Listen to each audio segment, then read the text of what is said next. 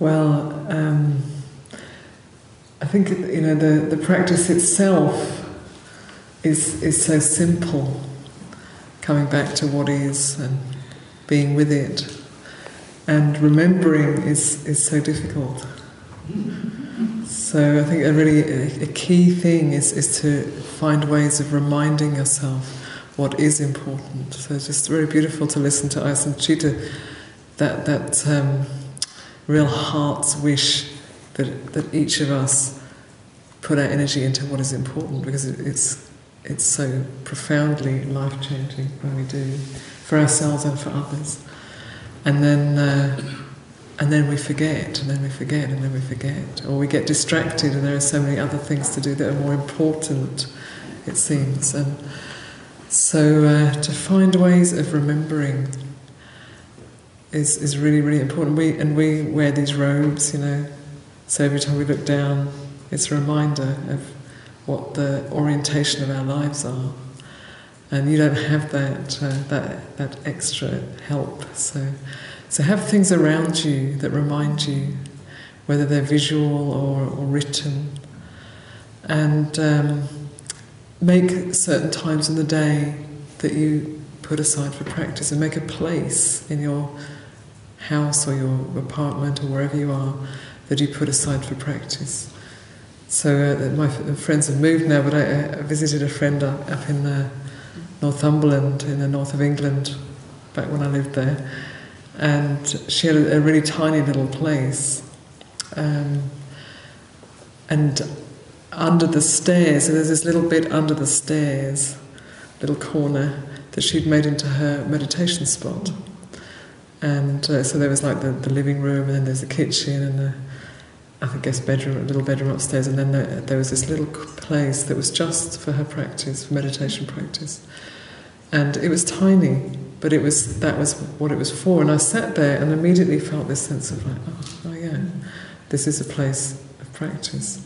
So if, if you know, it's good to practice anywhere, and we've been teaching you know, walking meditation, which is good to do while you're walking down a street. You know, you don't have to do it in a formal way. But it's also valuable to have a place that, that's, that's, that's kept for that purpose, where you sit there and you, you almost like get a little help from the, from the last time you sat. And make a, a time, if you can, each day, a particular time where you sit and just do that formal practice. And uh, I was saying in one of the groups, um, the, the neuroscientists now have found that if you do something repeatedly, uh, if you do it for 20 minutes every day, I can't remember if it's for three weeks or let's call it like for a lifetime, but if you do something repeatedly every day for 20 minutes, it will, it for, it, for I think it's around three weeks, something like that, if you do it repeatedly, it actually changes the, the neural pathways in the brain. So it actually rewires you to be attuned to doing that. so if you if you sit for 20 minutes or more every day for a period of time, it'll get easier to do that because your system will become attuned to that.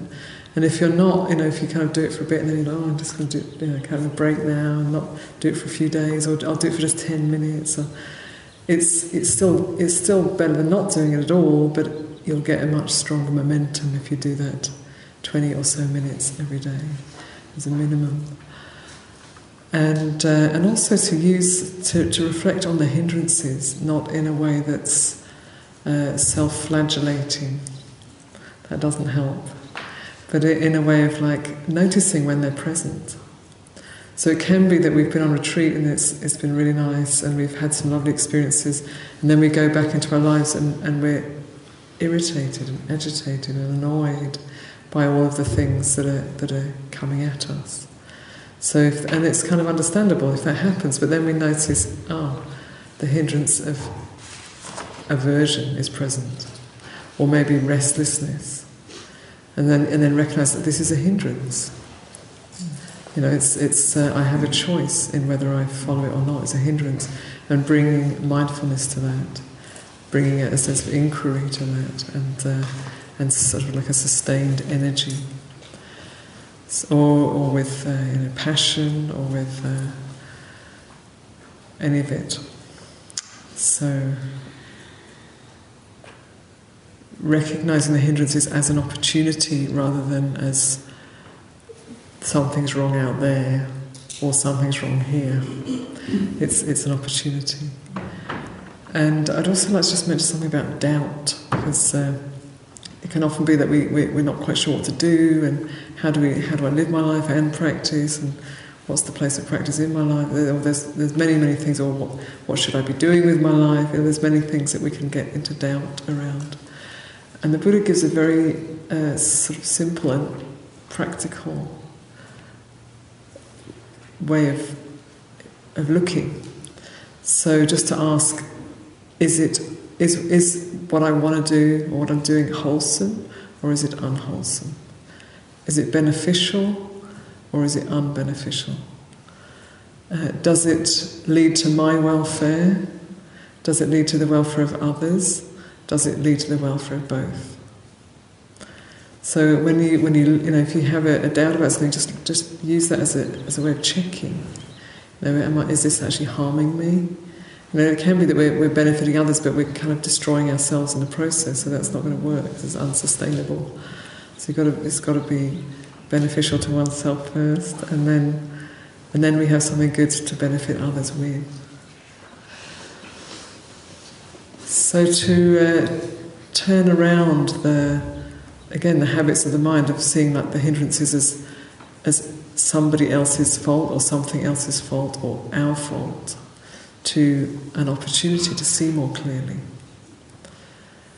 And uh, you know, we will have so many opportunities. yeah. And recognizing, you know, where, where, are the, where are the strongest triggers?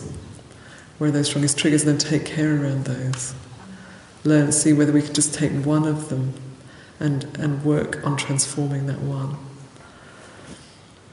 So, you know, our life becomes a um, kind of a creative process a transformative process.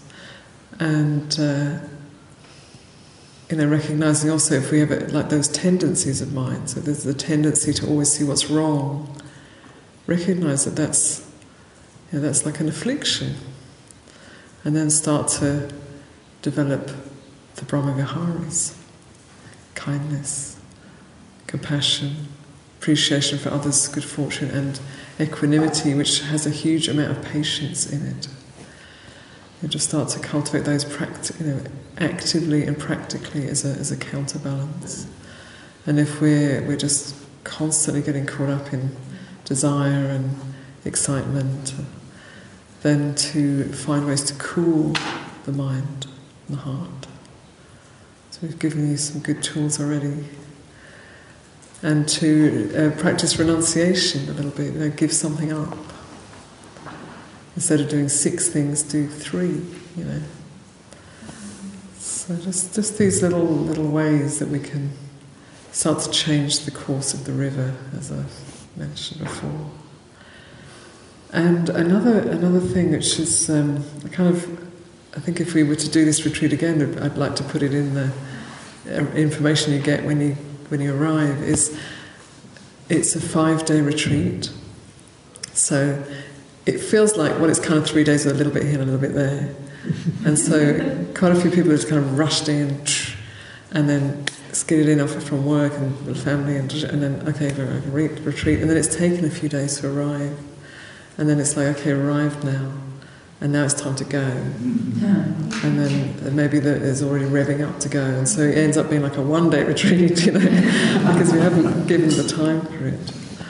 So, uh, to, even if it's a little bit late for the becoming in side of things, as, as you leave, as much as possible, give yourself some space. And I know it isn't possible for everybody. I know that, that some it's kind of things are already packed as soon as you get home, but but take care of this time that you've had here and make space where you can. Where you can. And sometimes it's, it is literally just a, a few moments of pausing can really help. Just take a pause and then take a breath. Sometimes just taking a breath can be the difference between, you know, disaster and and things going well. You just take a breath and you settle into your body a little bit and then respond. And if you if you're not going back into a very busy day, then uh, think of this day as the last day of your retreat. Uh, you know, driving home, maybe take a little bit of time somewhere before you get home for yourself, and then arriving with mindfulness and not not like uh, you know or yeah, but just uh, that middle place. You know? so. Uh, and uh, recently I was, uh, I was co-teaching with someone, and um, Shaila Catherine, very brilliant woman, and, and she, that she gave this talk at the end of the retreat, and she was saying, her recommendation, however long your retreat has been, consider the next day. So let's say this is a five day retreat. This is a five day retreat. So for the next five days, consider that as not as you're on retreat, but that your your being is still affected by the retreat. There's still a certain sensitivity, an openness, an attunement maybe to a, a slightly different uh, norm than everybody else is operating under. So to take care, particular care over the next five days, to uh, to, to um, nurture and and support whatever has arisen during this time and then keep your practice going. You know, have a have a community or have a, you know definitely have a time that you meet every every that you practice every day, and do at least one retreat a year, minimal. It really really helps. So uh, it's been a real pleasure to sit with you all. It's been lovely actually, and meet you, many of you, in the group practice times and um, you know both Ayya Santacitta and I were, were were not born on on the lotus leaves or anything like that, lotus flowers. um, so we know the, the challenges of life, you know, and of, and of, of, of the heart and mind and the world.